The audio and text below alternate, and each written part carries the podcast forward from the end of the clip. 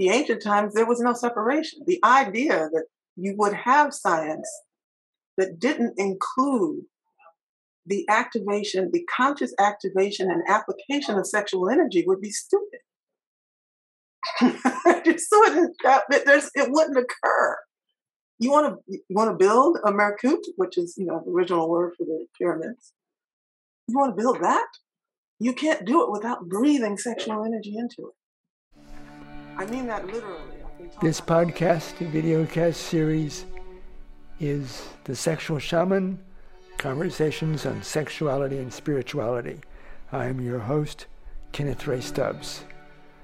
This series is inspired by a book I envisioned, contributed to, edited, and published 30 years ago entitled Women of the Light The New Sacred Prostitute.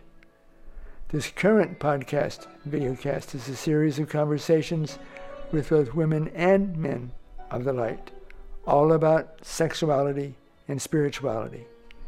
Here we openly support all sexual orientations, all genders, all gender identifications, all races, all ethnicities, but not all creeds, such as white supremacy.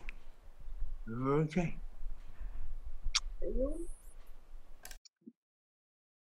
I'd like to welcome everyone to uh, the Sexual Shaman podcast conversations on sexuality and spirituality. And my guest today is Nut Tmu-Ankh Butterfly Dreaming. Uh, and uh, that's I'll shorten that and call that call her Nut. To give a label, she is an ordained priestess in the Nubian Khamite tradition.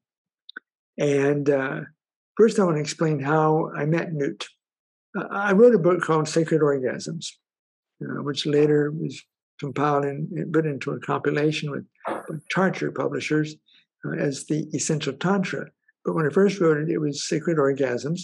And uh, someone took an excerpt, a little, a few, a few pages, and put that on their website. Nut saw it, uh, liked it, uh, emailed me, and we struck up a conversation and then a friendship and, and began to learn about her background. Um, and so here I was uh, into Western Tantra, uh, although a lot of that influence had come from Tibetan Buddhist or Tantric um, Buddhist uh, traditions uh, rather than the Hindu or India uh, Tantric traditions. But my perspective was was that probably many different cultures uh, particularly in more ancient times, had included sexuality as a part uh, ceremonially of the uh, of the spiritual practice.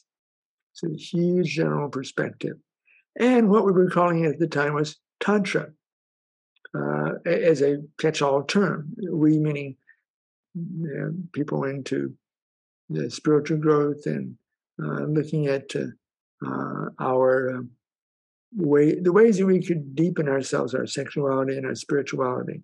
So, new contexts, and uh, uh, I thought, oh my goodness, I bet this some sort of idea like this in an African cultural tradition.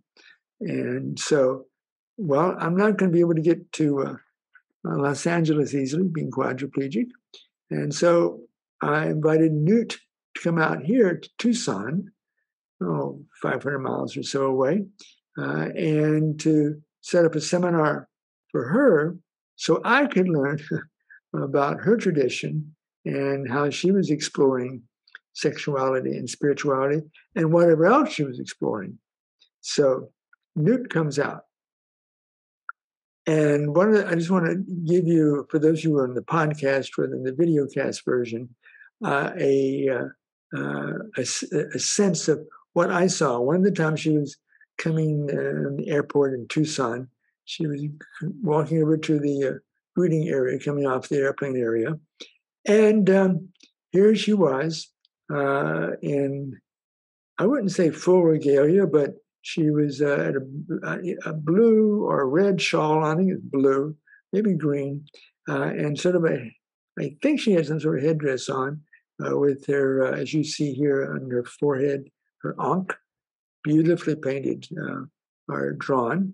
Uh, and the, uh, the way I would describe her is in like six words tall, moving stately, and the colloquial expression, black and beautiful. uh, she was a sight. She was a sight. Uh, and uh, so, um, and we have over the years become very good friends. Uh, and when, so when she came out to Tucson, she picked up a, a, stone before she went back to Los Angeles, her hometown.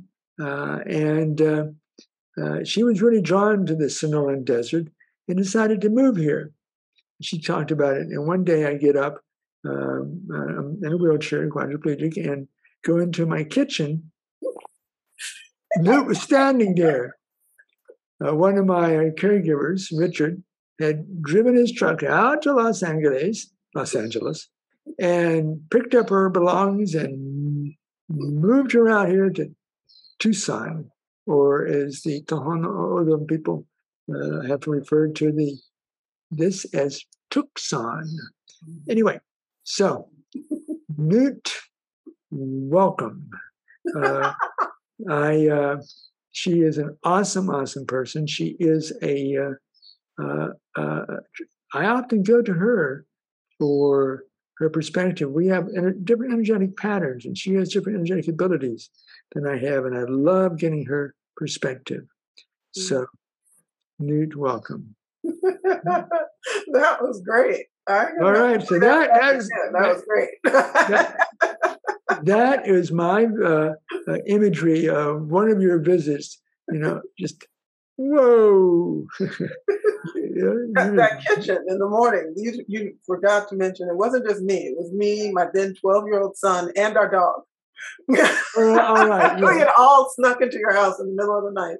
Yeah, I had no idea. And I wanted, I had to do a double thing, you know, am I awake? so she was standing in the kitchen. So, uh, and oh, we spent uh, many uh, Thanksgiving and uh, Christmas times and other events uh, sharing food. Uh, it was not to celebrate any Christmas tradition, but that's when people got together in, Thanksgiving time is when people got together. So we got together. Uh, uh, always some tortilla chips and salsa. Mm-hmm. so collard green, sweet potato pie, and I think yes. I said you hot water cornbread too. yes, yes. She turned me on to some. Uh, well, you know, uh, I have a southern background, and some of that food, uh, although not so much sweet potato pie, uh, but that's a it was yummy, yummy. So, Nut, I would uh, really like for you to give us a sense of how you sum up uh, your perspective of uh, your Nubian Khamite tradition. Just to have most people have heard the word Nubian, probably, because it appears in movies, but you're talking about a very, very old, old, rich culture predating uh, uh, in fact, you were saying uh, that a lot of the pharaohs in, in Egypt had uh, we were associating with Nubian culture to some extent. Oh gosh, yeah. and it may I get the impression it may have been much more Black African than sort of lighter skinned Middle Eastern at, the, at that time. Anyway, I just love you to go into that. A, a whole different. There were no lighter skinned Middle Easterners at that time. Oh, okay. That's a recent development. Like really, there just weren't. Um, how do I sum up that culture? In terms of Nubia, the reason that I always state it that way because I want to state that that first, that influence is what gives us the grand culture that we recognize as quote unquote ancient Egypt today. Um, long before there was an Egypt. And Kemet or Taui was what they like to call the nation when they got everybody together, when they got the upper, Hapi, now called Nile River which is the south, the southern part, when they got the upper together with the lower, which is the northern part, and all the lands to either side, there were unifications periodically throughout time, but they didn't last because you know if you ever tried to get more than three people to do anything for any period of time, you know it doesn't stay for very long. So imagine that with several dozen different principalities, different cultures with their own lineages and their own desires to rule. And they didn't unify very often.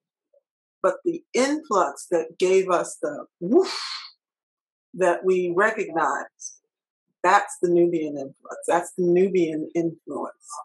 The there's Nuba and there's Kush, um, which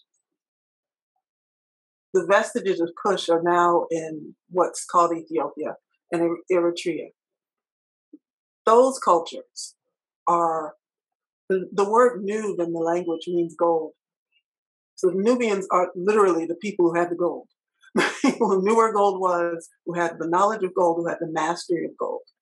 Kush is where uh, there's also gold there, but there are the jewels and everything that made the wonderful eye makeup that we, is so iconic. The jeweled crowns, all the ceremonial uses for using jewels and crystals as medicine. That's coming from Kush, which is further south. Everything in the culture, everything that they've left, and they've left a lot on scrolls and written in stone, chiseled in stone, they always refer to the times, the original times from their origin, and they point that way south, where Tanzania is now. So, in terms of time, we're talking about a culture that's easily, easily 50,000 years old. Easily. 50, five zero? Five zero. Easily. Because the deities, and I can say that because of the origins of the deities, and I'm bringing it to sexuality, so I'm coming. yeah, no, I, the, the, general pers- the general perspective is it doesn't fit our no. uh, school textbook. No, uh, the school textbook says still, even in 2022, the school, the Western, the American and European and Australian school textbooks say there's nothing in Africa of value except, you know, what they could steal. And now they've taken it all, there's nothing left. you know, so the idea that there's this long, long, long culture that's written down. This isn't I have no problem with oral story and an oral memory tradition. I, that that would be just as valid to me.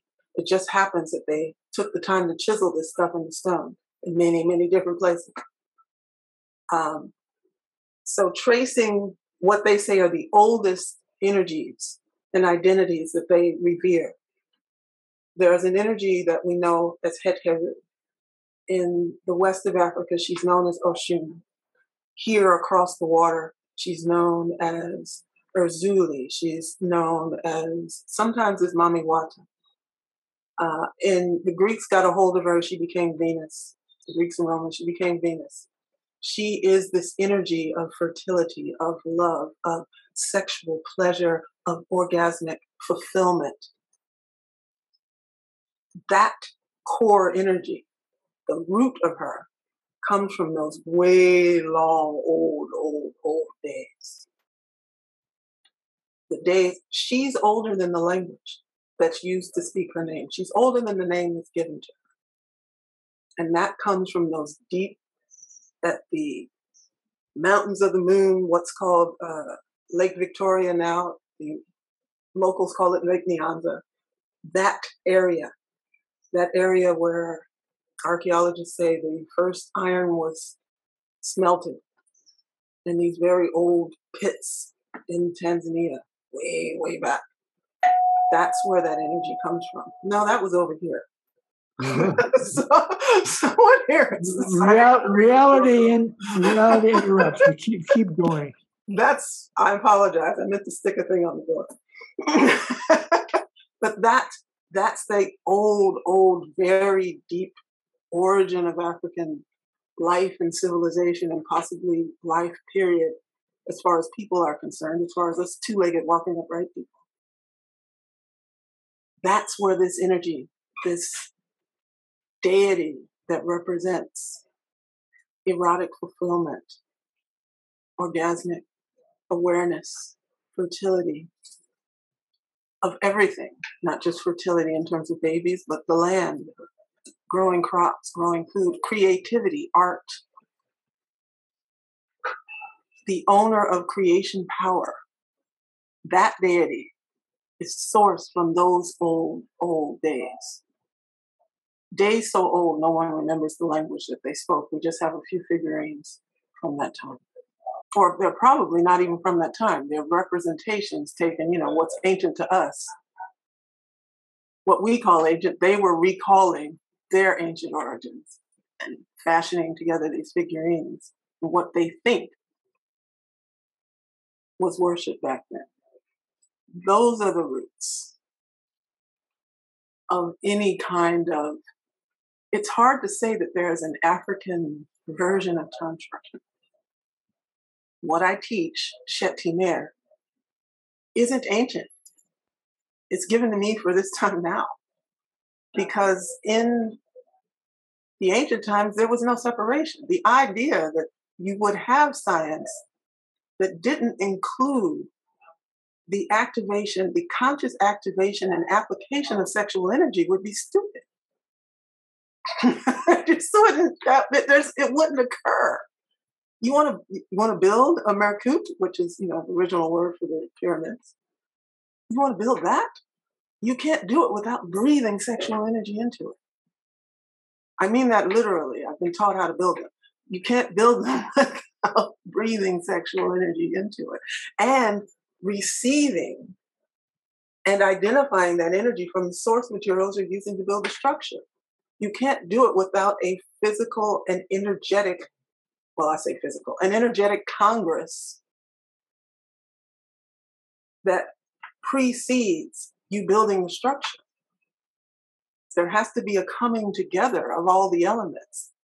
The people coming together to do it, the materials, the elements, and the energies being assembled or intended to be assembled in that creation.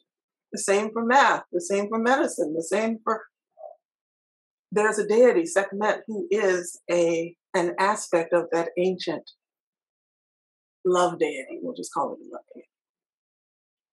Sekhmet is the patron saint, if you will, of surgery. There is no surgery without sexual energy, without mastering sexual energy.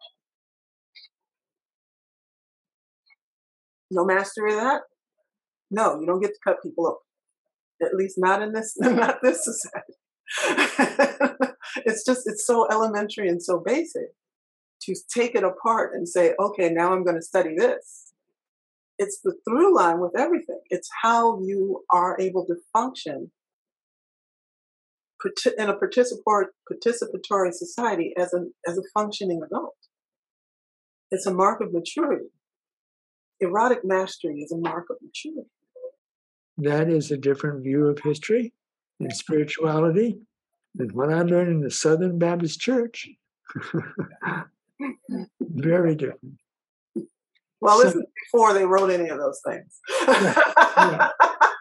Yes. There weren't no Bibles being printed back then. no,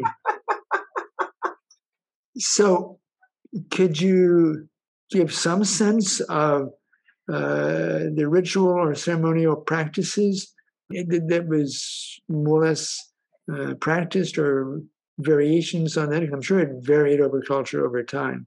It. Uh, I, am not There's looking for variances. yeah. There's a lot yeah. of variances, but again, it's it's interwoven in everything. It's, oh, that's important. It's, it's interwoven. It's in everything. So there is no. Um, we all know about the Amen priesthood. We don't know them by their name, but they uh, kind of morphed into an organization that still claims that uh, source. The Masons. The Masons claim the Amen priesthood as their source. There's a beautiful Masonic temple here in Los Angeles, right on Wilshire and Crenshaw, where Crenshaw ends. Wilshire, I've passed it my entire life. And my entire life, there's this statues in relief all along this very white building. I don't think it's marble, but maybe it is. I don't know. It's very white, and it always is. And growing up here, going north, you get there and you'd see these relief statues, and you, I could tell over time, oh, that's a story of where they came from. And the one that's the furthest all the way down on the corner is a statue of the Kemetic deity Amen. How do you spell that name? Amen. A M E N, the same way the Baptists. Oh, oh wow. Amen. That's where they got it. Ah, All right. That's. Amen. Amen. Amen is the energy of revelation, but secret revelation. It's the hidden radiance, the radiance you cannot see, but that moves everything in the shadows, which you know is why the Masons really love it. it's the secret society. It's the original secret society, or one of them. We know about that energy, the secrecy and all of that, because they, they were really popular and they had a lot of political power at that time and since. But what we don't recognize is how interwoven erotic energy mastery had to be in those rites.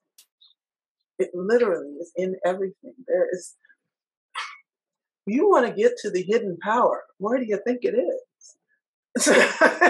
where, is where is the true Amen power? In all of us. It's not, it's not in our heads. it's not in our heads. We can get a reflection of it, closing our eyes and meditating. But that true hidden revelation, that hidden radiance, that power that is so great and so big that it would burn our eyes to see it if it was revealed. That's that's in the groin. That's that is communicated through the groin, I would say. That's communicated through that the only parts of us that are designed to even communicate with such power, to even get a glimpse of that power. Those rites are about connecting there. So, ancient rites, what we have, again, what we have is what's survived on stone and in things. A lot of what survived, because I guess they wrote a lot about it, were uh, rituals that were done or given, offered to soldiers coming home from war so that they could reintegrate into society. That was a big, that was a really important thing. Um, I wish we, as a society, would integrate more of that. even some of it, even a little of that, because it's a different reality to just come off the battlefield and be expected to, you know, go buy groceries. It don't work. And every veteran in the States will tell you that. We don't have to go far to see what the problem is there. That so we have documentation of those rites and rituals involving several layers of sacred baths and time time with temple priestesses. See, we always talk about temple priestesses, but I'm sure there were priests in there too. This is not a uh, a homophobic society at all. So there would have been everybody taking part, as was needed for the energetic reintegration of those warriors. So we have the we have evidence of that, and what we have that I really love. There's a lot of surviving love poetry from this culture. A lot of surviving what? Love poetry. There's a lot of love poetry that has been translated by various people into English, so you don't even have to learn to learn to read the language to get to it. Um, but if you can, it's there's a there are several there are several little books published of ancient Egyptian love poems, which to me gives me much a more feel for the society. Because reading about the the royals and the high priests and soldiers, that's one thing. But, you know, a woman writing poetry to her husband who's gone off to sell the harvest, and he, she's waiting for him to come back. they haven't been married that long, and she can't she can't bear to be away from him. That tells me more about the society and how, and the importance, the the fact that the love poetry survived means there has to be a lot of it. there has to be a lot of it for it to survive enough for us to have it and have it reprinted in books here in our time. That tells me that just that knowledge of the art of love, the art of maintaining and extending love, and that energetic communion across space. A lot of those, a lot of the poems deal with it's a common thing. My lover's away from me. And I'm writing these lines and I'm singing this song and I'm communicating this energy to maintain the communion, to maintain the connection.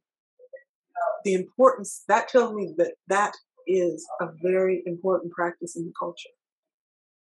That not just the royals and the high priests, but the farmers, the laborers, the everyday people have a very high mastery of the practice of love emotional love, physical love, sexual love, spiritual love. So, the question that I have, or a question that I have, is how to those of us uh, growing up in contemporary society with a whole different mindset, you know, uh, uh, cultural perspective than what you just suggested. Uh, it was going back to some ancient, very ancient origins of uh, human incarnation. Um, where is there a way to learn that to to to have more experience in, uh, in that? Uh, is, is, that even available to us other than reading books on ancient poetry? well, reading the ancient poetry is a great start. Um, right. I, I love books. I love reading, but it's not just that. There is an alchemy to the language. Language, that's what they call the language. There's several different languages, but the thing that we call hieroglyphics was called Ntuanta. Those words mean the sound of divinity. And going to museums is the first thing I would say. Read your books, get them translated so you're not stumped. But find a museum, find an exhibit. Look upon these things that have been created.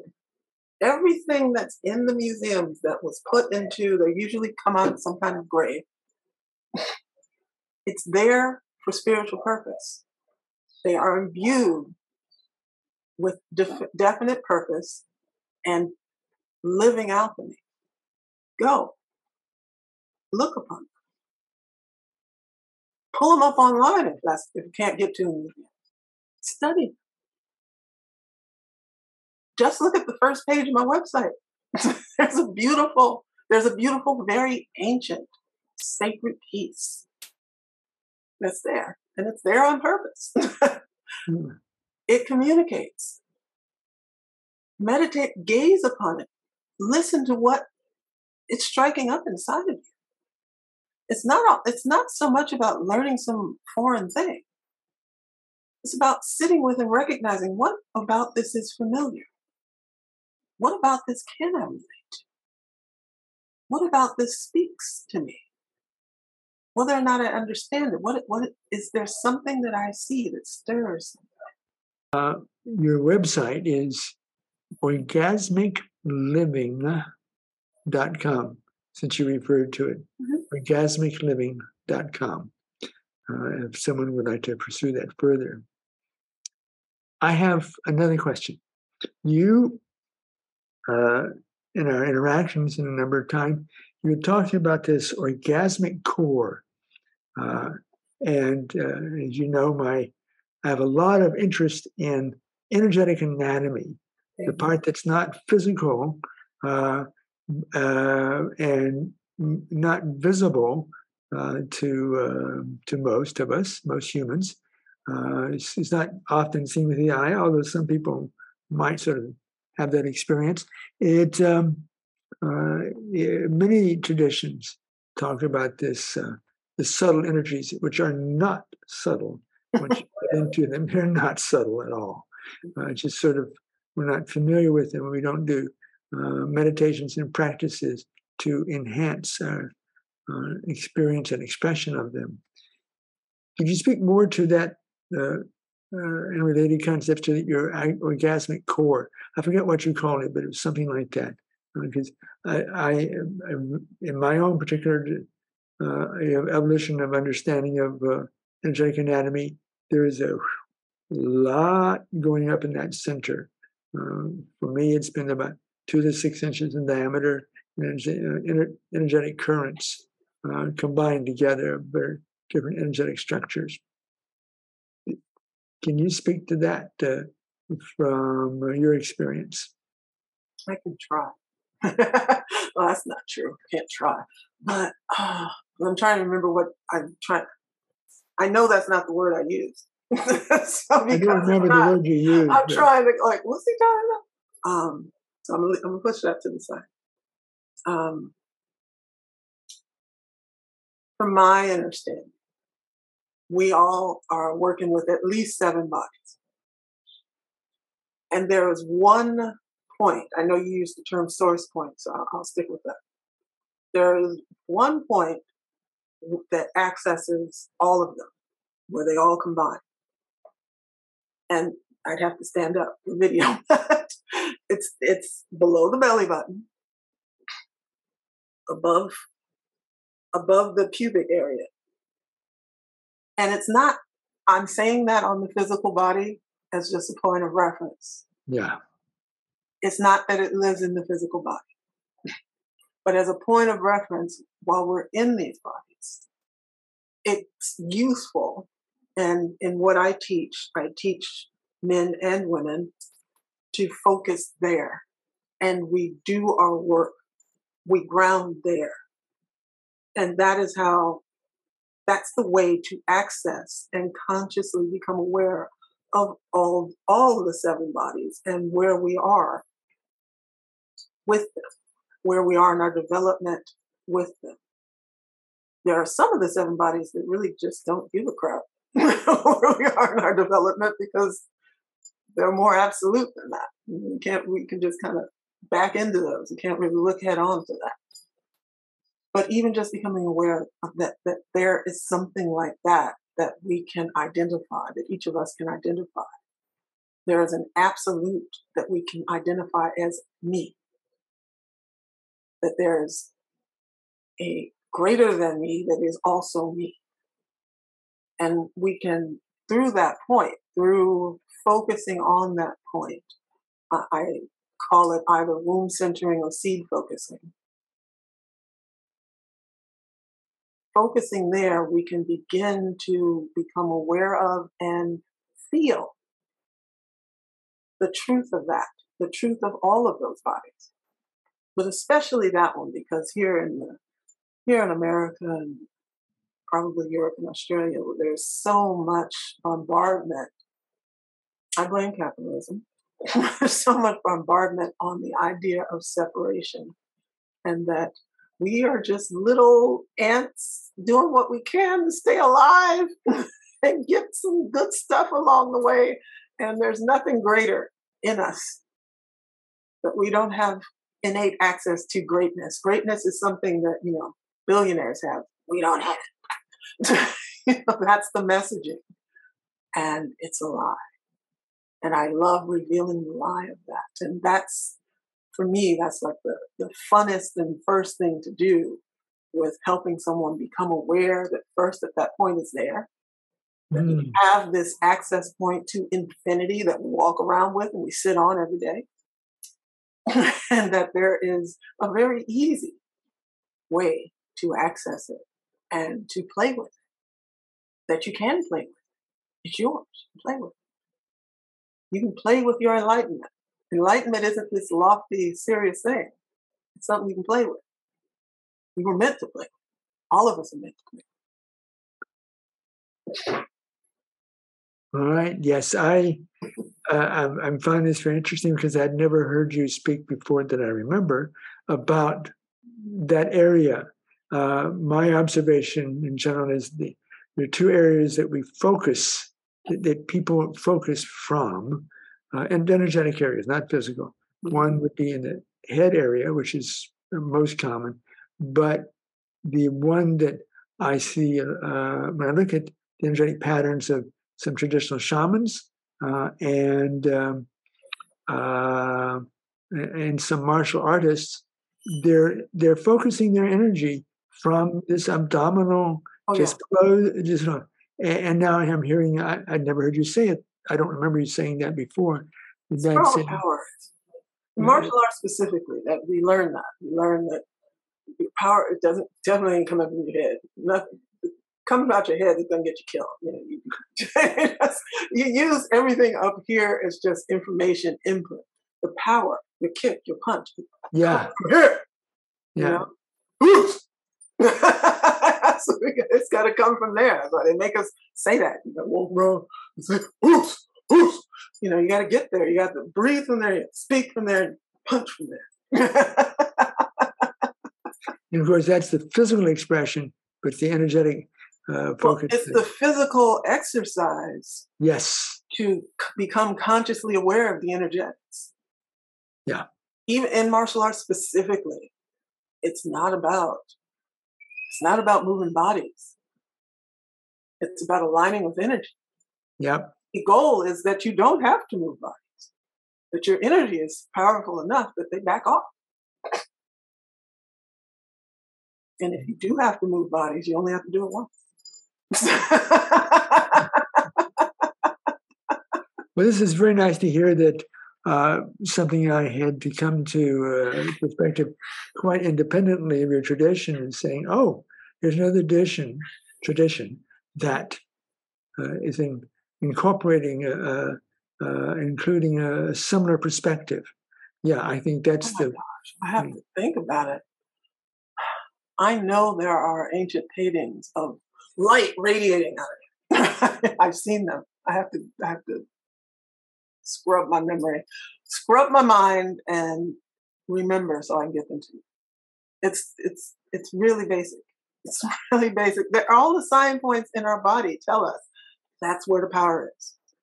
You know, it's why it's why the church, the Christian early Catholics and whatever they got going on now, all the variants, why they teach to be be afraid of it. It's where all the power is. Yep. You're not dependent upon the priest or the priestess or the pope to, for quote liberation or absol, uh, abs, absolution. No. It's, it's all within.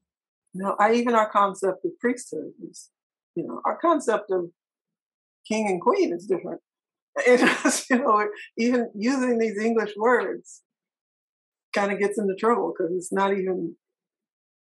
I don't know well, I kind of know. I know what they're doing, but I don't know what the entire purpose of the Catholic idea of priesthood is. Because it's got nothing to do with what I practice. it's got nothing to do with that. Mm. It's not about control or uh, creating rules, even creating, dictating morality. It's about revelation. It's about being a support and a servant for the revelation of those who I'm blessed to serve. Well, what I'd like to do at this point, uh, given what I've read about podcasts, uh, keeping it at 20 to 30 minutes, uh, uh what I'd like to do is uh, um, do a part two, which will be a continuation for us. But the part two would be available on my website, sexualshaman.com. Uh, and if you want to hear more of Nut, um, um, um, please do join in. Uh, I, I, mean, I want to go on and on and on and on. We, you know, turn it into a seminar for a couple days here. Let's let's get the drum out or get the music moving and, and move it, uh, uh, and whatever else. But um, uh, Nut has an incredible amount of knowledge. She does teach seminars uh, and has individual. Uh, do you do, you do ind- individual sessions with people or seminars? Uh, Is it I hold initiation. initiation? All right. I accept I accept initiates. I don't do individual sessions, and we can talk about that, or they can read it on the website. Right, cool. I do have some courses, and I, yeah. All right, all right.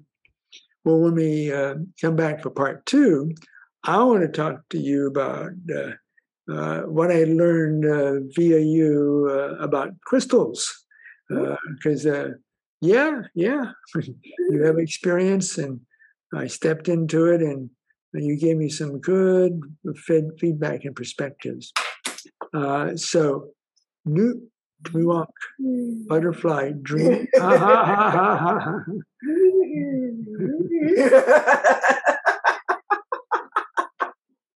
we didn't talk about dance. Y'all better tune in. we didn't even get to the good stuff. Nut Tmu-Ankh, butterfly dreaming, orgasmicliving.com. Uh, and uh, I want to uh, say that for those of you listening to the podcast, if you would like to contribute, uh, this is a free podcast uh, and video cast. Um, you know, love for you to contribute. Uh, click on the website, sexualshaman.com, at the Be a Patron button and follow that if you would like to contribute in some way.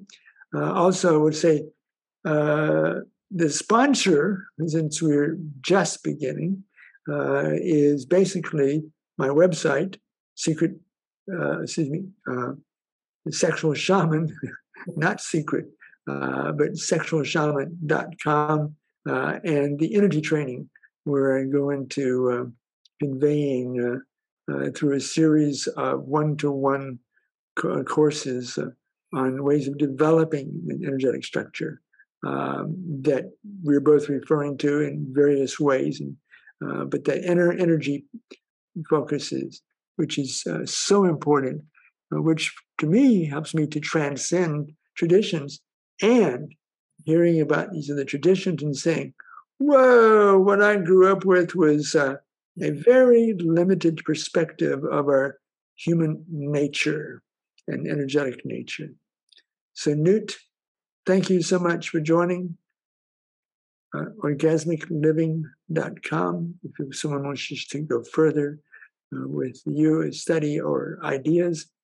Uh, and uh, she's also appears in my documentary called The Sacred Prostitute, um, and um, from which uh, evolved the term sexual shaman as a um, broader uh, uh, connotation.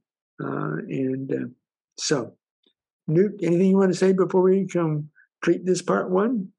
Mm-hmm. Love yourself. Just love, love who you is.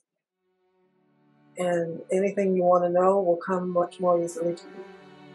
Uh, thank you very much for everybody for joining in.